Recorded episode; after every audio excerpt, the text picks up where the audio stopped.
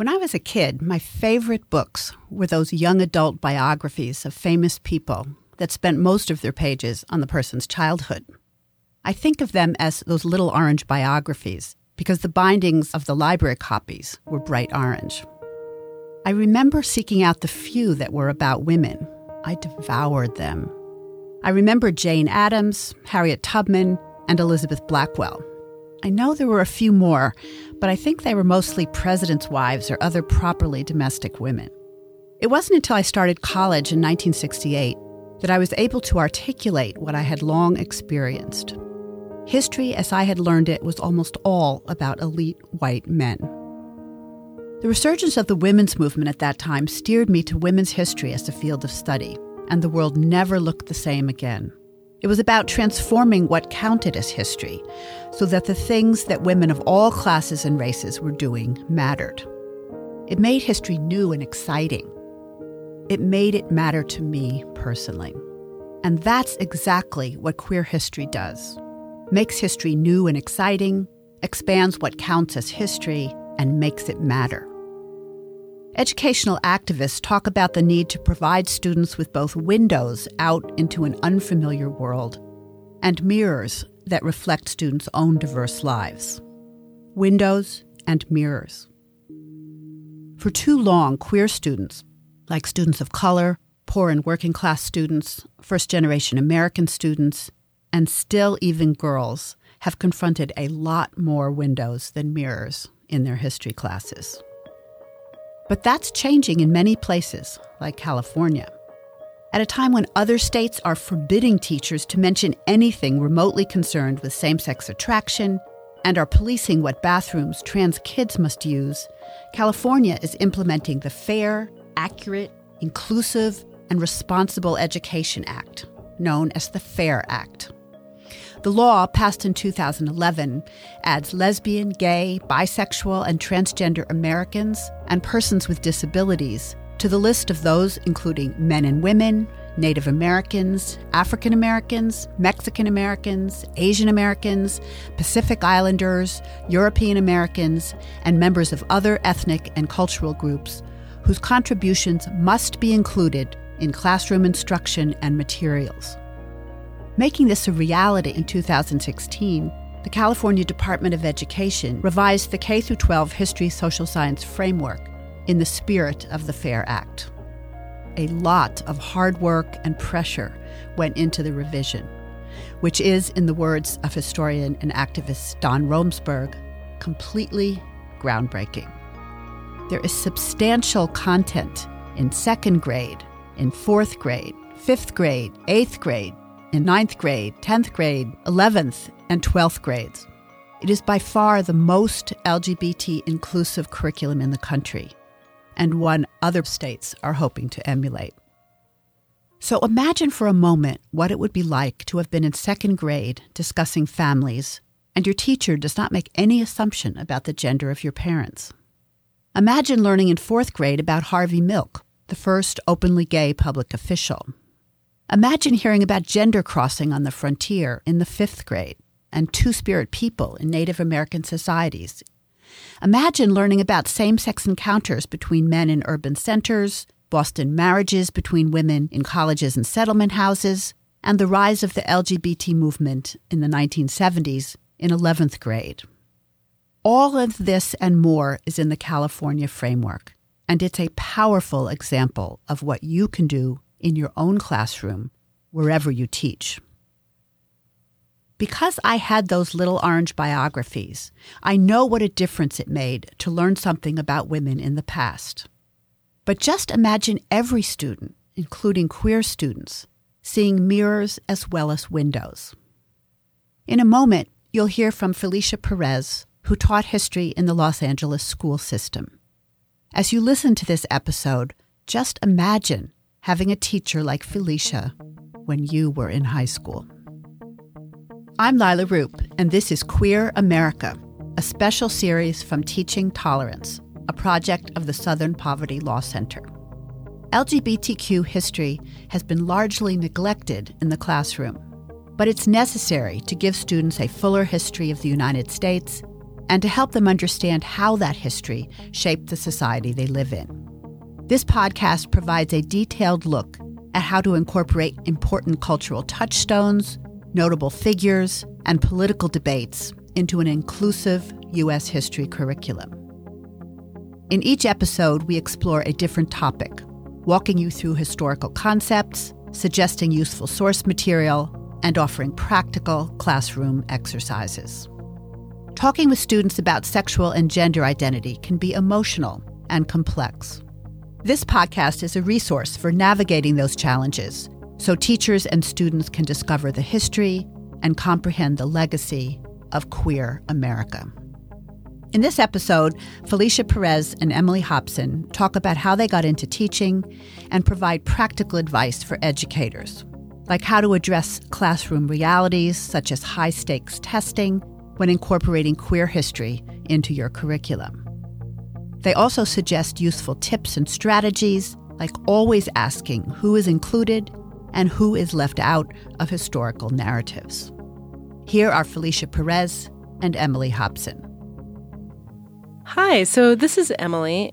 I wanted to first ask you, Felicia, what made you want to become a teacher? And what were your first few years like as a queer person in the classroom? Thanks, Emily. I grew up in a pretty traditional Mexican family in the city of Orange, in Orange County, which is in Southern California. And one of the things that both of my parents kept telling over and over and really drilling into my sister and I's heads was that we had to both get a career that was going to be self sustaining, but also being of service service to the larger Latino community, to the community in Orange, to our family. I came out when I was 14 years old. I found, discovered, and fell madly in love with my first girlfriend in the eighth grade at my Catholic private school. And I opened up to my parents that I was incredibly sad because I had been dumped by my girlfriend, and that explained why my best friend Christine was no longer coming over on a daily basis. So that immediately put my parents in somewhat of a tailspin. My mother didn't speak to me for several weeks, didn't really know what to say. She's a pretty, you know, strong Catholic. I come from a very strong Catholic background, so me coming out was definitely a challenge. What subsequently happened is, in the absence of my parents being able to talk to me, they sent me to someone who could. And it was an amazing therapist, and she was wonderful and essentially told me that there was nothing wrong with me, but that there was definitely problems with the world. And so, of course, I wanted to be a therapist. I wanted to be a psychologist, psychiatrist. That was my calling. I went to school at UC Santa Barbara, and I was a psychology major until the point I learned that the major would require a substantial amount of math, and math is not my friend. So I changed my major to being a sociology major and cultural anthropology minor looking at Chicano studies and women's studies and what was not existent then, but several LGBTQIA courses. It became very real to me that I needed to do some activist organizing. So after I graduated from college. I started working at the ACLU of Southern California in Los Angeles, and I worked for Californians for Justice, a statewide organization. So I had about four or five years of working on policy change to make cultural change, and it wasn't working. California has a proposition process whereby if you get a particular number, I believe it's 100,000 signatures for a measure to be placed on the ballot, it is placed on the ballot. It just so happened that in the late 90s and early thousands, it was a lot of against propositions. This would be Proposition 8, which was against same sex marriage recognition in California, or Proposition 209 previous to that about immigration uh, access to social services and public services. And I bring these up because I was working on defeating them. And we were always losing. And so, you know, being young in my 20s, having my sort of, you know, very left progressive values, it was really hard to sustain that work that I was doing at the time. I remembered that what I really felt was going to actually make the change for my life and for uh, LGBTQIA members in the future was to actually focus on youth. Because I love the kids. That's really where everything begins and breaks down at the same time. So I decided to be a teacher whatever is in a classroom, much like whatever is in a museum, much like whatever is in cultural spaces, is what we value as a community that is how we should act and treat one another, and what kinds of information we're learning. So, the absence of programs or systems to prevent bullying, the absence of systemized ways to have more inclusive curriculum and spaces, then has an effect. So, that's where I wanted to be. I wanted to be where things begin. And when I decided to go into teaching, I decided to stay in Los Angeles. And the first school that I taught at was called Los Angeles Senior High School. It's on uh, Olympic and Crenshaw. It is the oldest high school in Los Angeles Unified School District, which is the second largest school district in the country. Because it was going to be supportive of me, it was going to be supportive of the kind of work I was doing. And they were really responsive in my interview to the type of teaching and the way that I was going to be teaching. And I made it very clear that I'm going to be teaching who I am. And that's also part of what's going to be taught in the classroom. How we teach is also what we teach, and who we are is also taught in the classroom. And so I was bringing my full self. They were really uh, excited about that. And I mean they, as in the administration and the principal at the time. But my colleagues, not so much, because I just didn't look, quote, like the teachers that were already there. Let me give you a description here. I have had a shaved head since I was 18, and it's not like a half an inch or an inch, it's like pretty much gone. I am pretty heavily tattooed, and that started uh, at that time. I am not gender normative in my presentation or dress, just about let me think. Yes. All but one piece of clothing that I wear on a daily basis is literally labeled, designed, and sold as men's clothing. Um, I do go by they, them, she, her. And so that's the presentation that I have with my gender and have had most of my life. I started teaching when I was 24 years old as a very young person. I'm roughly 10 years older than the people I'm teaching. I'm fresh out of college. I don't have any money for this job. So I have a t shirt on that has a collar, which was a new thing that Old Navy was providing at the time, which was really nice. And I didn't have a briefcase because I didn't have no money for no briefcase. So I had a nice backpack. So shaved head, backpack, a few tattoos, kind of looks like a, you know, 14 year old boy, but says they're a 24 year old girl.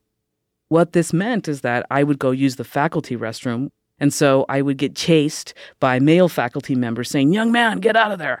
And I would also then be chased out of the restroom by female faculty who were like, What are you doing in here? Get out of here. This happened quite a bit it would also happen in the hallways and on the general campus, especially if I stayed late at night. I would see a bunch of security workers with like, uh, you know, walkie talkies running towards me. Stay there, stay there. And I'm like, oh gosh, what's happening? What's happening? And then as they would get closer, they would stop, and one of them would get on the walkie talkie and say, oh, false alarm. It's just Perez, right? And I would get that a lot. It's just Perez. It's just Perez. At the same time, my students were great. I had a wonderful relationship with them. It doesn't matter how you dress and what you look like in order to get respect in the classroom. It matters how you treat your students. And so that's what I leaned into, and that's what worked. And I, I want to say that at the end of my first year, I asked that group of students that sort of helps you take your classroom down for the summer. So, okay, I want to know what's my name on campus? Like, how am I referred to? And they looked at each other, kind of like, I don't know. Does she really want to know?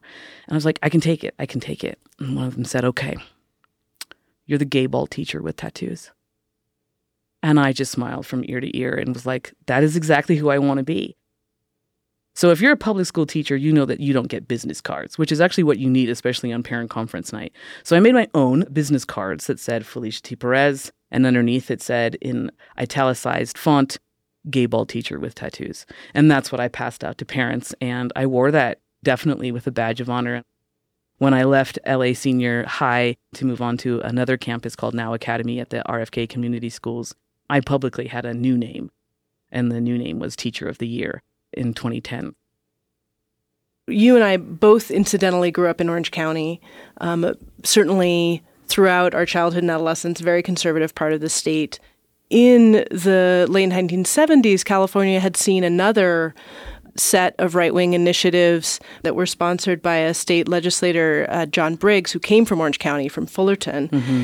Proposition 6, which was commonly referred to as the Briggs Initiative, would have allowed school boards to fire teachers who were gay or lesbian or who supported right. gay or lesbian rights. I'm wondering if you can think a little bit about your mom's own experience 40 years in education herself and in Orange County. Did your parents or your mother in particular as a teacher ever talk about the impact of that campaign? Do you think that it shaped her own perspective or concerns about you going into the classroom as an out teacher, even though, you know, it was some 20 years later? she didn't share with us growing up the difficulties and the hardships that she had in her own career. I think because she didn't want us to feel like we couldn't do something. I think she didn't tell us about her own challenges because she wanted us to remain thinking that our ability to do whatever we wanted was, in fact, unstoppable and absolutely possible.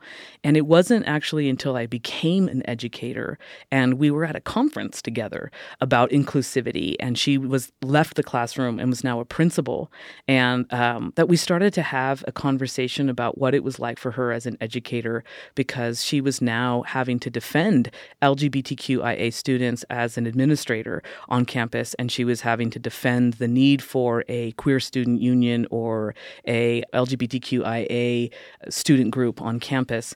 And so at that time she explained to me that as a you know young mexican american at that time self identifying as Mexican American in the late 60s and 70s as an educator that she was literally hired as a PE teacher to, quote, deal with the unruly animal Mexicans on campus. So, I mean, I think what's happening here um, is that uh, the propositions and laws and sort of political culture influences whether or not people feel fear or support to change and move certain things. And the time that we were in in the early 90s, the time that we were in in the early 70s, and the time that we are in right now are very reminiscent of one another, of a lot of fear of what you can say and stand up for. That was definitely one of those things that was happening there. And so, one of the reasons why I went into education was because I figured if I couldn't win at these propositions to make change, if I treated each one of my students as their own individual campaign, right? Felice feels good about himself. Kimmelin goes to college. You know, Juan Rico is going to come out, and uh, Theora is going to, you know, go to college successfully, even with a single mom at home. Like these were individual campaigns they could improve my feeling like change was possible. And so that's what I did. And I think my mom saw me doing that. And we ended up talking a lot about our theory behind education and what we were doing. And especially in a social studies setting, there's a lot of politics and culture uh, that happens in the secondary setting in social studies. But in our conversation today, I think we're also going to point out that every single subject has the ability to shift and change culture uh, when it comes to inclusivity of LGBTQIA community issues. So I have a question for you, Emily. So you didn't become a high school secondary teacher. You're a professor uh, in higher ed and a professor of queer history in particular. We talked about what it's like to be in the lower levels of education. What would you say was behind why you became a professor of queer history in particular? The origin for it for me was really social movement history, radical movement history. And that interest also comes out of my own personal story and my relationship with my parents. You know, growing up also in Orange County in a conservative time, right? The Reagan Bush mm-hmm. years, with parents who had themselves coming of age and becoming adults in the 1960s really i think seen their knowledge of the world and their understanding transformed by being able to witness and support the civil rights movement the anti-vietnam war movement also that era of the women's liberation movement. They were very interested in me learning some of that history. You know i often talk about how much impact on me it was to watch the Eyes on the Prize uh, TV series uh, on PBS with them as a kid. You know, your mother was an educator in the K 12 setting. My dad was also a college professor, and he wanted to use parts of Eyes on the Prize in his own teaching. So he recorded it and he also watched it at home with me. And on the VCR recording that we were watching, he would stop it if I had a question and explain it to me or just reflect on it. Um, I regularly saw my parents well up with tears, you know, with some of the scenes that we were watching. I could see how they were thinking through their own history. Um, and I was, of course, learning it for the first time. And that, that was a very transformative moment for me. I was in middle school. I was beginning to kind of figure out some of my interests in the world. I was realizing that I was quite interested in history in general. Also, that I had this central motivation about kind of what's the history of how people have made transformative social change.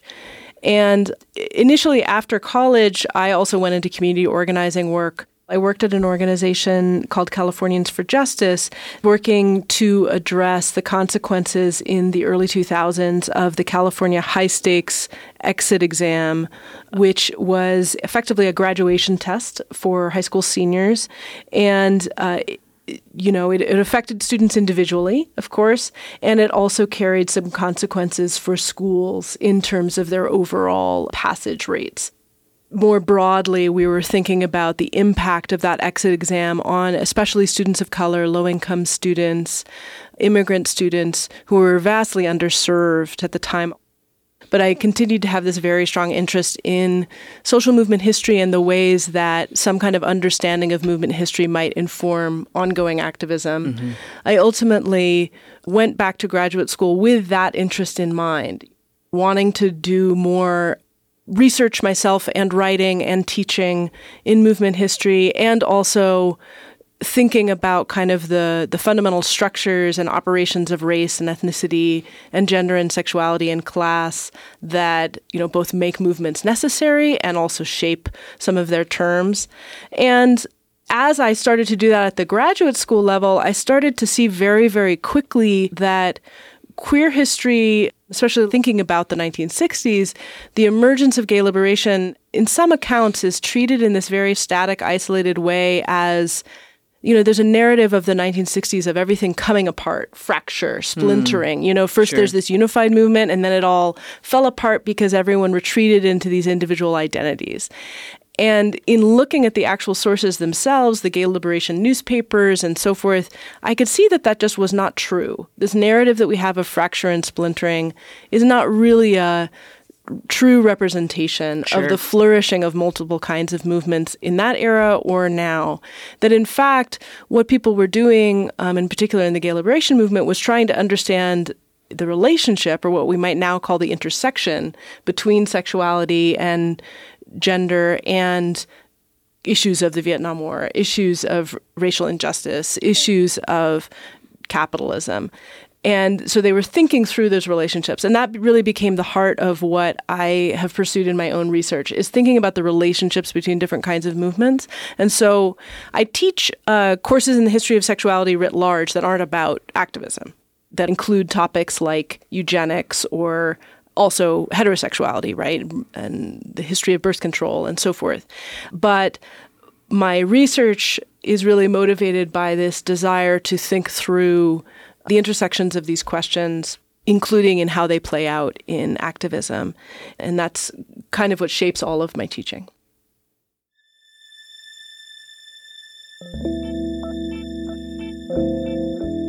I'm Hassan Kwame Jeffries, host of Teaching Hard History, another podcast from Learning for Justice.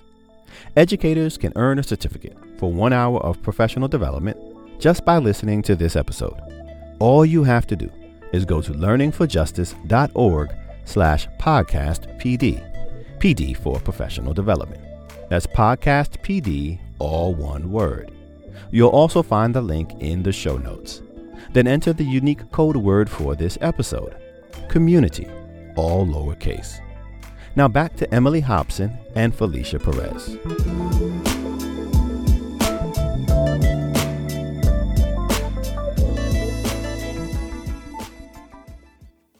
So, Felicia, I want to move to a different question, one that I know you have a lot to say about, which is how did you see high stakes testing affect the classroom in your experience or from your perspective? And how might this relate to this broader question of teaching LGBTQIA history?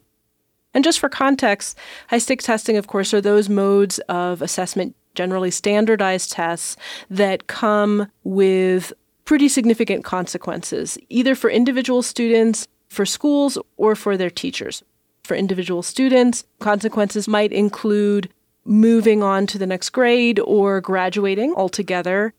For schools, they might include funding receiving funding or not receiving funding based on test performance. And for individual teachers, they might include merit, right? A measurement of teacher merit, therefore, the ability to get a raise or not, or even to retain a job or not. So, very significant consequences. The significant impact of high stakes testing in the classroom directly is that it makes it incredibly challenging and therefore maybe not worth the time or the effort to include an LGBTQIA history in your lesson plans and in your given semester classes because it probably won't be on the test.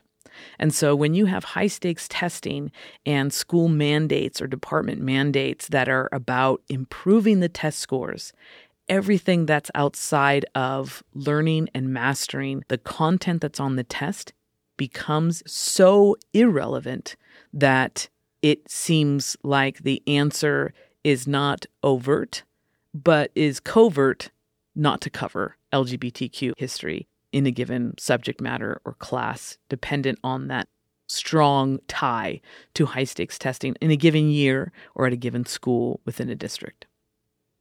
I am not against testing. I am not against assessment. And of all the organizations and groups and other teachers and individuals that I've worked with, we are not against assessments. We are not against teaching and then assessing or testing the mastery of a student's understanding of a particular lesson. What we are against are assessments and tests that are uniquely tied to high stakes situations, whether that's financial or whether or not you are able to have less opportunities after you do or don't pass a test as a student. And what this looks like is you get less funding from the government if your test scores are low or not showing improvement over time to this high bar that nobody ever reaches, by the way. The tests are cookie cutter, right? It's everybody knows these words, has this information, knows this vocabulary. It's one size fits all testing. And so, what happens if you're sitting on a school site council, which happens every spring, you're determining how the funding is being distributed throughout a school for the next year what happens is you say, well, our test scores are low. Therefore, we cannot afford the school counselor that we need. We cannot afford the school nurse that we need. We cannot afford the art teacher and the PE teacher and so on and so forth for everything that is not tested right? We need more English teachers. We need more math teachers. Those are being tested. We don't need the arts teacher. We don't need the music teacher. And when you don't have the PE teacher, those particular schools get ROTC classes as their PE because the government pays for ROTC faculty to come onto your campus for free. And you don't have to worry about paying for that out of your school budget. So the school culture and community completely changes when you are so tied to testing. It changes who's on your campus. Is it ROTC or not? It changes the kinds of classes you are offered. Everything's just English and math because there are no electives because we couldn't hire those teachers because electives aren't being tested. And then also the school culture changes so that everything is about teaching to the test when people are coming in to observe your classroom, it's not about is there sort of an energy in that classroom? Are the students excited to be there? Are they being critical thinkers? Are they learning? Instead, it's well, are they ready for the test? Because everything is about the test. That's what makes it high stakes. For high achieving population schools, it's just the same. It only goes in a different order in that you have all these electives, all these possibilities, but you're only going to choose the electives for the AP classes. Because if you get enough AP classes, your GPA will be just high enough over 4.0. And essentially, both the high achieving campuses and the low achieving campuses being so intricately and deeply tied to high stakes testing means that teachers are not teaching what could be, but they're teaching what is. And they're teaching what is in a way of facts and figures and dates and numbers and ways to manipulate testing to be successful instead of actually creating amazing individuals who can go out and change the world and think critically about it and be the sort of change agents that we need to move all of us as an entire population. So it becomes incredibly important that distinction between teaching what is versus teaching what could be possibility versus what is stagnant and is always going to be the same no matter what you do is a fundamental thing that you'll see in different sort of campuses that don't have the need or stress of such high stakes testing. Can you explain that a little bit more in concrete terms for a social studies teacher? What's a difference in a lesson or a way to structure the curriculum between what you're describing as teaching what is facts, figures, and teaching what could be critical thinking? So each state has different standards, but the testing that happens in the springtime that most parents and teachers are familiar with are federal testing. You might have state standards California include state standards that include talking about uh, particular historical moments like the Chicano Moratorium, uh, like uh, individuals like Harvey Milk. Um, but that is not a federal standard mandate. The federal ones are a little bit more narrow um, and uh, cover different matters. And so, what are you actually being tested on? The standards from the federal government, not necessarily only uh, the state. And so, what that means is that you have, you know, multiple different things being told to you as an educator. Uh, I want you to follow the standards of the state and the federal government. They're slightly different, and you're going to only be highly held accountable to the federal one. And so, while I might want to teach in a classroom um, about Harvey Milk, about um, you know um, different sort of uh, Jackie Goldberg, uh, different sort of you know like historical figures in the state uh, or in a particular context. I can't because they won't be tested on it. So it seems like um, irrelevant uh, information to cover. So you cover very heavily uh, World War II, the Holocaust, in, in a world history se- uh, setting, for example. Uh, you cover very heavily um, the Cold War. Uh, you cover very uh, heavily World War One and the American Revolution. But it really kind of ends after World War II. Um, there's a huge drop off of both time, capacity, and ability to go beyond that. If testing happens in the springtime, you're hoping to get to the Holocaust before testing. And then testing happens, and it's like, why are we learning anything? We took the test. The kids understand, students begin to understand that it's really all about this test. And, I, and this is really all that sort of like matters at, at some level. Um, and so, as, a, as an educator, it takes a lot more to then go past 1945 uh, in a world history setting. In U.S. history, it's it's quite similar. Now, if you're teaching an honors class or an AP class, you're going through, you're going to cover more, but you're not going to go deeply. So you might have Harvey Milk mentioned as a name, but no one's ever going to know more about his contributions. No one's ever going to know more uh, about uh, you know other individuals in the LGBTQIA community because we're never going to get there. Uh, and it's also now June, and you don't care anymore. And I'm tired. Bye. So it's sort of uh, that particular situation and moment. High stakes testing definitely influences what educators in the classroom feel that they can and should be covering. But given that context, there are always going to be ways to go around that or work with that and still include an LGBTQIA curriculum into your lesson plans in your day to day classroom. So, just to dig a little bit deeper into the question of what do you get to teach once you're teaching this critical thinking approach? Let's just take the example of the Civil War, right? Which you're definitely going to cover, definitely fits within that time frame. Is there anything you do differently? If the emphasis on granular detail, facts, figures, the great man version of history, if you get to go beyond that, do you do anything differently? Or is it only about what time period is covered and can you cover the sort of more recent LGBTQIA activism like milk? Couple of things on that. First is that you were speaking about this relational or what we now sort of know more as the term, you know, intersectionality of the history of the LGBTQIA community across various other communities. So what that means is that every single historical moment that you're teaching about has essentially a queer history in it. You just have to ask if uh, students are seeing it, um, if it's there, if it's not there. Some of the very brass tacks. These are the things you can do. Uh, at the beginning of a school year, you could have questions that are questions that we'll be asking throughout the entire semester, throughout the entire year. For example, a question that could be a thematic question for your class could be who's included, who's not included, and why. for every single topic, for every single lesson, for every single historical event, so that you're bringing up who's not here. And if students aren't talking about, well, I mean, I don't know, I don't think I see that LGBTQIA people are here, you as an educator get to say, ah, but what about this person? And let me tell you about this person. Or you could have it be the ever popular extra credit question. You know, who is included, who's not included, why? Because not only are things relational, but they're also contextual. And that's super important as the two like basic things that come out of a social studies classroom. What is the relationship that this has to other communities, other historical moments, other geographic areas, and what is the historic context of that time? That allows us to call it this versus this, that allows us to say, oh, so that cisgendered uh, woman who dressed as a man and joined uh, the Confederate Army, we what would we call them now?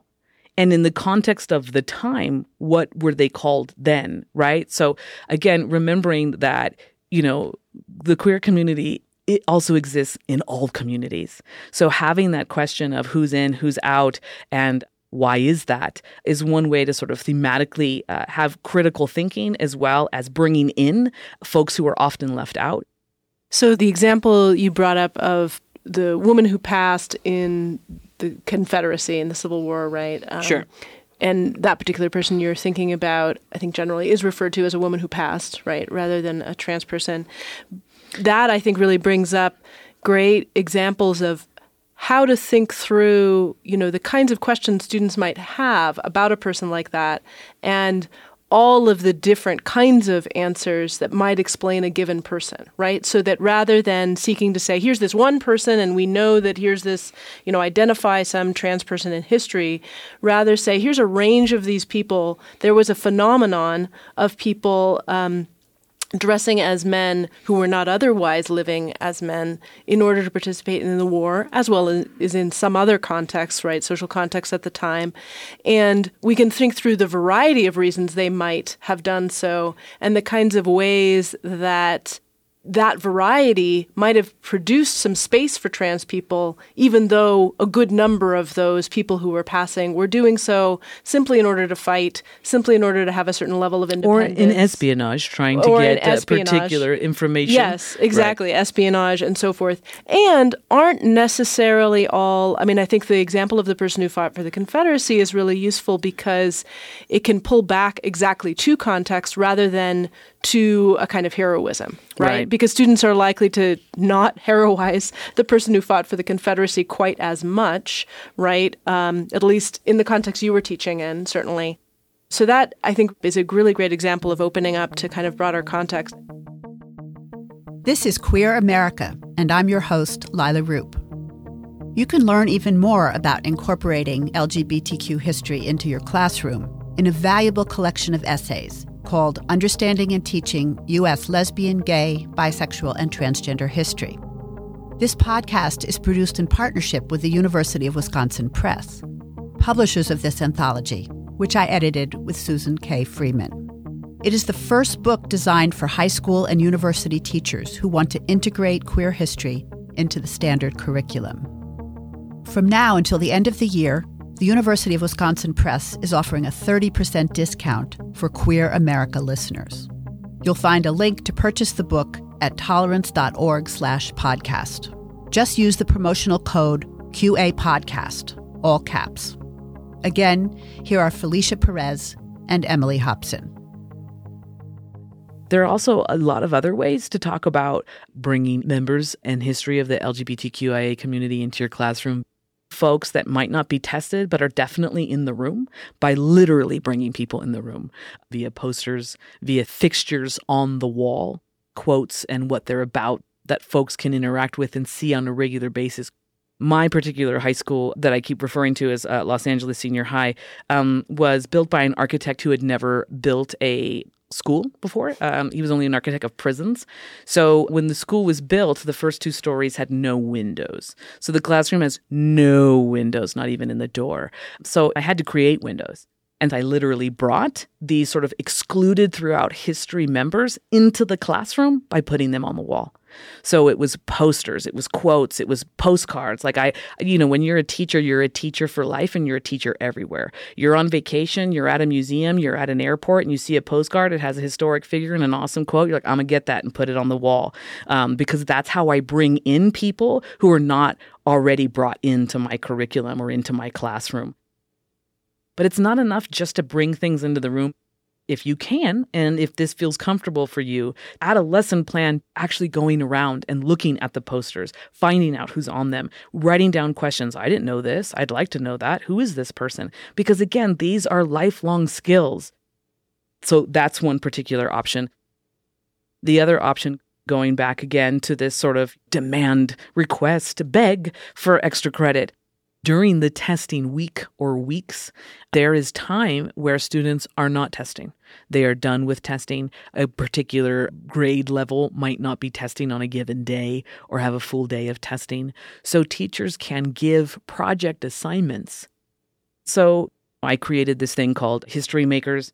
It was 15 to 20 pages of historical figures that I know they were never going to get in terms of I wasn't going to have the time to, uh, you know, bring in those folks in a deep way, or they weren't going to cover in the the sort of standardized lesson plans. And so while they were testing in the spring, when they were done with their test or they were done with a particular moment, they had to fill out that packet. There were fifty, sometimes seventy five historical figures: Rigoberta Menchú, Karl Marx, all different kinds of folks. And I'm not saying Rigoberta Menchú or Karl Marx is queer. There were a variety of different people in that history makers packet they had to know their face. They had to be able to recognize them, know their names, know where they were from, know when they passed away, where they were born, and the kind of contribution that they made to history. And the History Makers Project is so great because there's such an interest in biography. And that project also included presentations at the end, right? Yes. Yes. So then students see everybody's, right? So even if they did a project on a particular person, they then get to hear about everybody's. Yeah. There are often times in historical books that teachers then use as their references, as their guides. They won't talk about necessarily naming people as members of the LGBTQIA community, right? Like if you talk about the civil rights movement and significant contributions that members of the African American community made to the civil rights movement, we usually focus on let's talk about King, let's talk about Rosa Parks, let's talk about Malcolm X. Rarely do we get into Stokely Carmichael. Rarely do we get into Fannie Lou Hamer. Like you just don't get uh, into all of these different folks, nor do you name Bayard Rustin. Right. Who is, you know, significant to why we even know and have these references of MLK at a podium and the March on Washington, right? So again, that would be that moment if you're asking the question throughout the, the year, the semester, who's in and who's out, and you say as you're talking about the uh, contributions of African Americans to the civil rights movement, oh well, I don't see any queer members here. Like, oh well, let's let's go there. Let's talk about that. So it also allows an educator and a teacher to be advocating for the students to really control what is happening in the classroom and for students to ask who's in and who's out and why. And really starting to connect with students in a way to say, as lifelong learners, your job is to question. Your job is to question who's in and who's out and why all the time. So what I'm advocating for here in my own, you know, work as an educator and for other educators is to not think that this is so incredibly overwhelming because that's what we get. I, I don't know queer history. Now I have to learn that on top of everything. Right. I don't feel comfortable saying these words. Now I have to, you know, I have to introduce that. I don't think that it's my place to bring that in. I don't think I should have to do that. Or um, I just don't know where to even begin. And it's actually a lot simpler. We take for granted how heteronormative we make our classrooms. We take for granted how white we make our classrooms by just following with what we know and what's right in front of us instead of stretching us to really just really advocate that our students ask more questions so that it comes from them, so that it comes from the classroom itself, so that you say, I'm following the people I'm supposed to serve. I am following the instincts that my students have to question and to want to know more. And so, as educators, our job is to facilitate a discussion of really invoking uh, the power of the question and to really have the support needed to go ahead and find those answers and to and to discover them on your own. Yeah, and I would even add, you know, beyond Bayard Rustin, right, who is such an important architect of the March on Washington for Jobs and Freedom in 1963, we can also bring in more queer folks into the history of the black freedom struggle by thinking a bit more broadly about what is the nature of organizing or what is the nature of activism, right? If we are willing to talk about James Baldwin as a cultural critic and a writer right, right. who was constantly in public view, in debates, on television, being a voice of movement perspectives and very widely understood to be gay and not really shy about uh, allowing that perception to flourish. Didn't necessarily come out in the terms that we might expect now, but certainly was very widely understood and even mocked by some, right, on those terms. Or Lorraine Hansberry, right, as a writer, right, who students often will have been exposed to Raisin in the Sun, and who was actively involved in the homophile movement the kind of 1950s, early 1960s era of the gay and lesbian movement, as well as in black freedom struggle as well. So I think that is another way to approach it, right? And it also pushes back to some degree against the kind of heteronormative models of leadership that we have for uh, even narrating the history of, of civil rights that tends to revolve around those already uh, kind of elected or appointed to leadership of major organizations, serving as clergy, etc. We have to look to other kinds of roles precisely because of the ways homophobia works in constructing what leadership means or what speaking out means. And I think that the posters on the wall are a great way to do that because you know students will ask questions about who's so and so right? Um, and and we can also get at some of the nuances that might um, that might really make some of the conversations difficult. Right. Right. right. So, going back to some of the moments that you were just describing, historical moments, historical people, Emily, we in the K through 12 educational setting are regularly told you're doing X, Y, and Z, including high stakes test preparation, in order to get them ready for college. They have to know how to take these tests. So, to that end, in your experience, Emily, when students arrive in the college classroom, what do they know or not know about queer LGBTQIA history once they get into your room? What do you wish that they knew? And if you could kind of describe what that student looks like at the beginning of your class and what you would like them to, you know, maybe have uh, with them if you could have, you know, made some changes or influence what K through 12, you know, teachers are doing. So by and large, I would say they arrive knowing very little about the right. queer past. And maybe some, particularly LGBTQ identified students, might know a few names, a few individuals, usually activist heroes. They don't know much more than that. And those are great jumping off points, um, but they don't paint a kind of broader picture.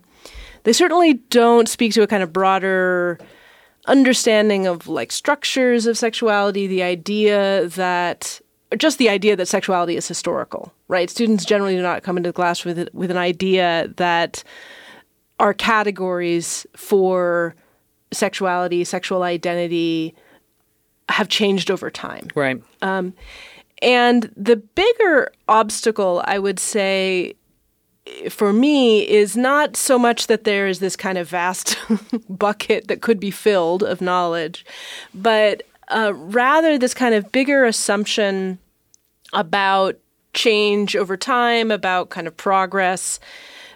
Broadly, students will walk into the class- classroom assuming that it was harder to be queer in the past than now, and sure, that is, you know, a reasonable place to start. But it tends to go along with this kind of vague notion that stuff gets better over time, right? A kind of it gets better version of history that just inevitably somehow over time change happens. And there's a kind of passivity to that you know, a sort of notion that if we just sit around and wait, people in, you know, the 50s had to sit around and wait and stuff got better in a certain number of ways. And now we just have to sit around and wait and other things will get better, rather than a kind of understanding that the situation at any moment, that people are resisting it and that even resistance helps to construct the situation that they're in. Right. And that, um, that there is a back and forth. There's a kind of up and down. It's not a kind of continuous line of progress trending upward over time. It's a constant tension back and forth. Um, there's contingency. There are new norms and laws that come in precisely because there are kinds of struggle, right? So, like that the term homosexual didn't always exist in the language, in any language, but certainly not in English or in French or in German. Also, that there have been other terms, especially for gendered identities, that have been in many ways obscured by histories of colonialism, right?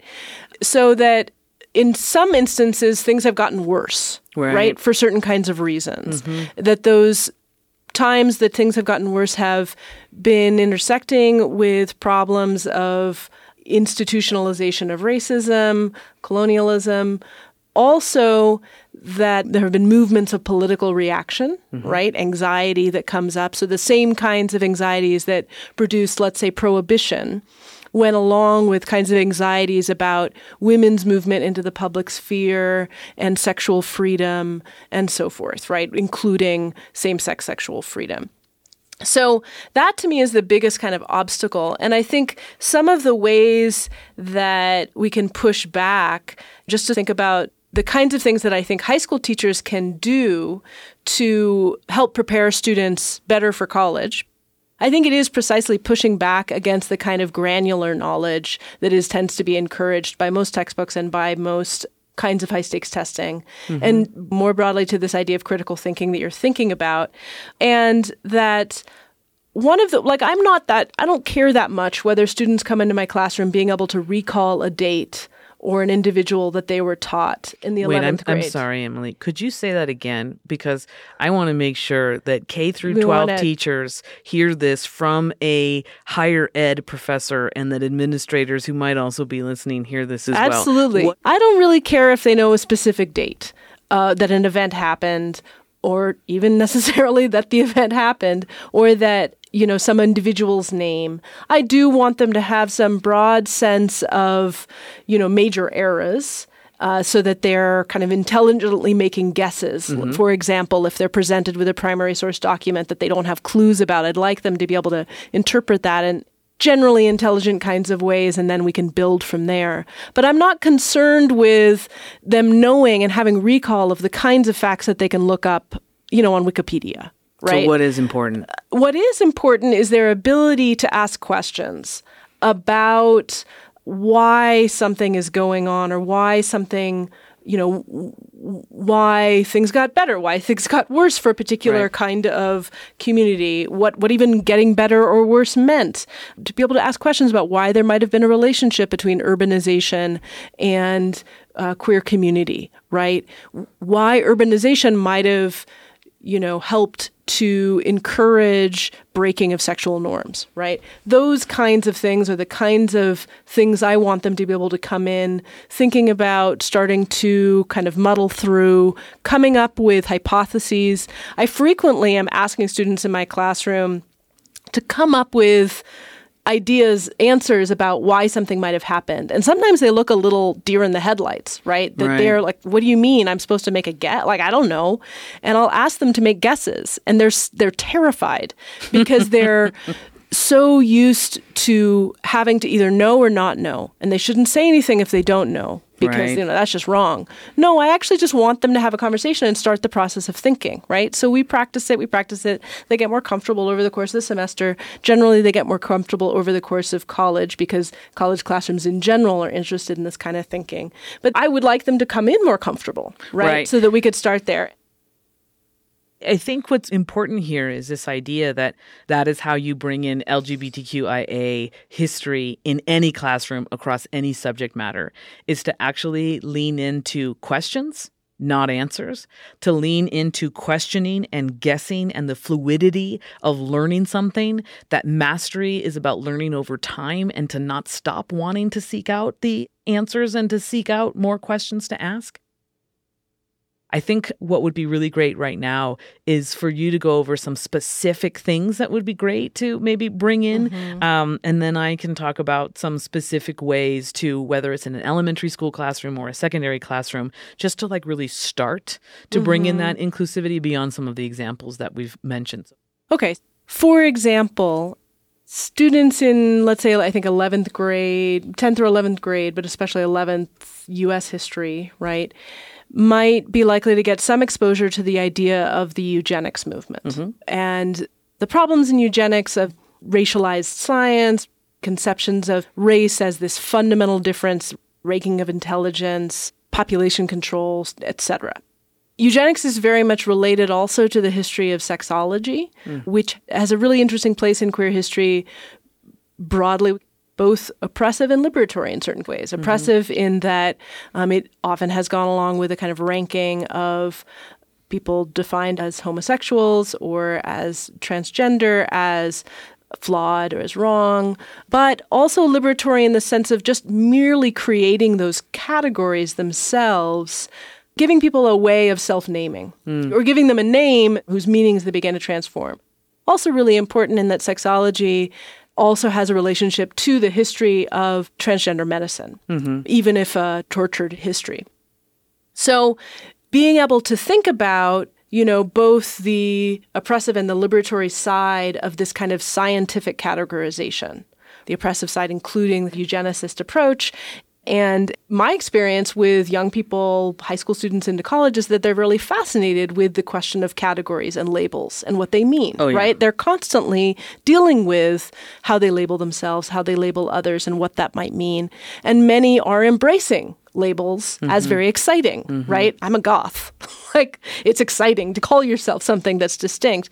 And yet also, you know, labels can be very cruel right. and very limiting. So I think high school students can engage really well with that kind of question. Like, what's the relationship between science and rights, right? right? Um, that we can think through in relationship to sexuality and race, and also it allows us to think through the relationship between those two structures. Another example would be the Harlem Renaissance. So I brought up the question of urbanization and the Harlem Renaissance is really widely understood as an important site for queer history because it's this moment of the flourishing of urban culture, also of a kind of urban subculture, leisure, popular culture. It's partly related to a racist view of black people as immoral, but it also is related to black people's sort of self fashioning of spaces of freedom cultural spaces, music, sure. and so forth. And so the Harlem Renaissance is really useful as one of the origins of a lot of models of LGBTQIA life. It's also an exciting thing to talk about because queer history or queer existence is often so represented as white that it's really great to be able to open up for students an example of where it's not so white. Another example might be World War II. There's a wealth of really wonderful resources out there to talk about how gay and lesbian people started to organize in the midst of the armed forces in World War II. But also, we have lots of evidence, of course, of military and other government crackdown against gay and lesbian organizing and, and culture inside the military immediately after it. And then finally, of course, just thinking about 1960s social movements, being sure to include gay and lesbian liberation as part of that, you know, I think often to the extent that youth culture of the 1950s is kind of brought into the classroom, it's extremely heteronormative, right? But it also includes the seedbed of a lot of other kinds of sexual freedom and uh, allows students also to think through the relationships between gay and lesbian liberation and other kinds of social movements.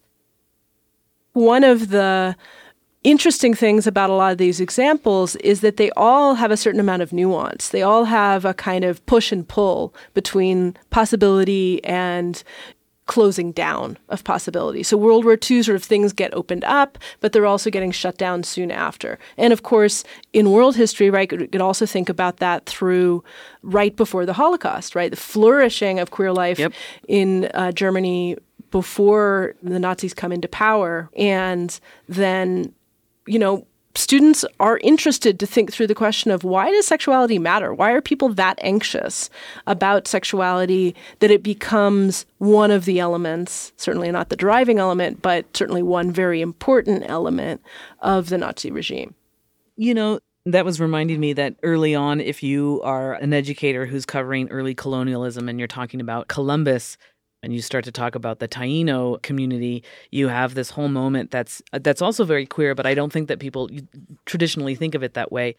When we're talking any time about like family structures or why it matters to build political power with increased population, right? So if building political power is with a particular kind of population being repopulated or growing, eugenics movement speaks to this, the Holocaust speaks to this, and you know, early colonialism speaks to this in terms of we only want certain people to procreate.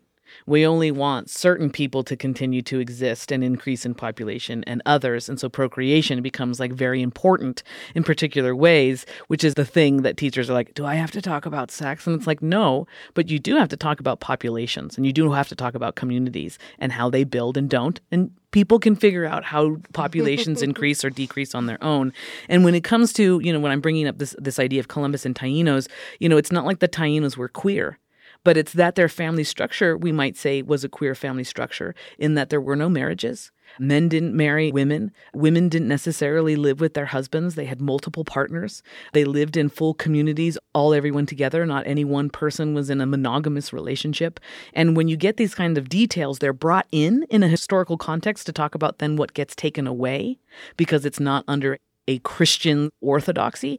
And so the idea of what your family structure was at one point and how it changes and why again coming back to this idea of what's the relation and what's the context. Is it oppressive? Is it liberatory? Who's in and who's out? In august of this year a 9-year-old boy committed suicide.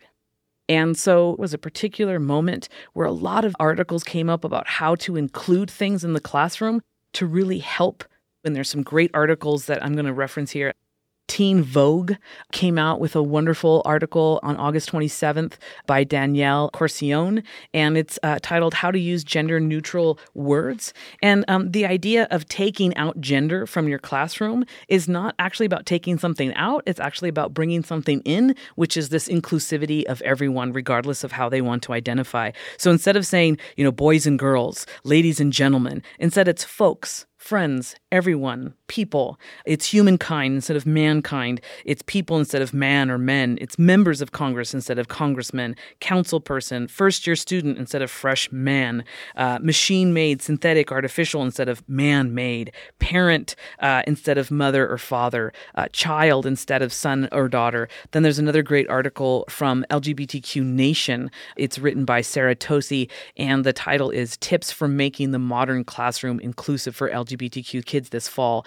And these particular ones, this one came out on August 25th. In this particular article, there are instructions about making the lesson plan inclusive, talking about how to be an ally, bringing in allies, talking about people as allies, making everything gender neutral from not having the boys line and the girls line to the boys cubby and the girls cubby to lining things up maybe by birthday, birth month, color coding, alphabetical by name. Stop altogether using gender um, with some of the things that I was mentioning in the earlier article. Embracing teachable moments. In other words, if a student says that's gay or you're acting like a girl, to really stop that in that moment and to use it to talk about what that really means and, and what are the needs of the classroom and to announce from the get go that this classroom, this physical space, is a safe space. Mm-hmm. So we're not going to make it unsafe for mm-hmm. anybody in the classroom, and that folks in the classroom get to say when it feels mm-hmm. unsafe, and that as a community, you deal with how to bring up issues that might feel uncomfortable. So we're super excited to have had this time to share our experiences in this conversation with educators out there that are either in a K through 12 setting or a higher ed setting because everything that we mentioned about being gender neutral, being inclusive, having these questions is not the norm. But we need to normalize this mm-hmm. because what we have normalized is that there are always going to be folks excluded, that you have to make sure and fight that you see yourself and that there's still opportunities for folks to feel like they can do something. We wanted to really have a conversation today where you heard at least one thing that resonated and heard another thing that you feel you could adapt or apply immediately in your teaching for the sake of your students. I learned a few years into teaching that teaching is learning twice for us as educators being able to teach some of this methodology or some of this information is us learning it twice.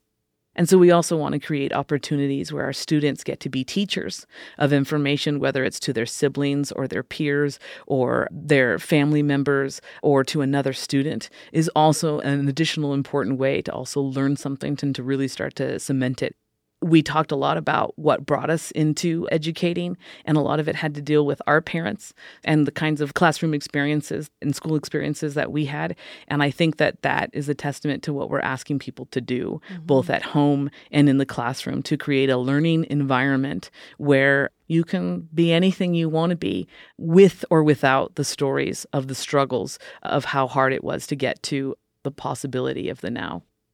Bringing queer history into all kinds of teaching and especially K 12 teaching, it's not a question of covering everything, right? It's not a question of exhaustive content. Mm-hmm. Queer history is a content, but it is also a kind of approach to figuring out how to raise questions, how to crack open the historical narrative so that things that were not immediately apparent, but were going on under the, surface, can be uncovered or at least considered, as well as things that were going on then that then later became suppressed mm-hmm. can be kind of recovered. And it is a way to, to alter the shape of your classroom a little bit so that more people can come in, but it is also a way to really energize one's teaching, I would hope. That it really is as much an approach and in being an approach, I hope that kind of frees us to not be too freaked out by the kind of fear that, oh my God, I'm not going to cover everything. And what if I make a mistake and I leave this one person out or this one event out or I get a particular name wrong? It's not so much about that. It's more about broadly what are people left with. Thanks, Emily. Thanks, Felicia. Emily Hobson is an assistant professor of history and gender, race, and identity at the University of Nevada, Reno, and the author of Lavender and Red Liberation and Solidarity in the Gay and Lesbian Left. Felicia Perez is the creator and author of the social studies curriculum series History's Mysteries Solve the Crime of the Time. And she serves in the leadership of the Center for Story Based Strategy, a national organization that harnesses the power of narrative for social change. Queer America is a podcast from Teaching Tolerance in partnership with the University of Wisconsin Press. They're the publishers of the award winning anthology Understanding and Teaching U.S. Lesbian, Gay, Bisexual, and Transgender History. In each episode, we're featuring a different scholar to talk about material from a chapter they authored in that collection. Use the code QA Podcast, all caps, to get a 30% discount when you purchase the book through tolerance.org slash podcast.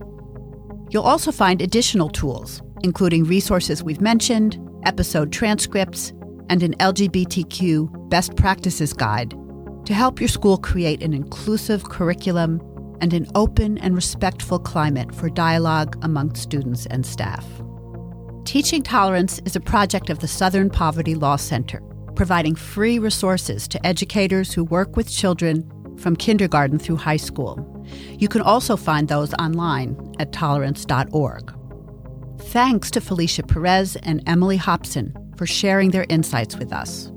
This podcast was produced by Shay Shackelford with production assistance from Russell Gregg. Kate Shuster is our project manager. Music in this episode is by Chris Zabriskie. So, what do you think? Come tell us on Facebook and Twitter. Review us in iTunes.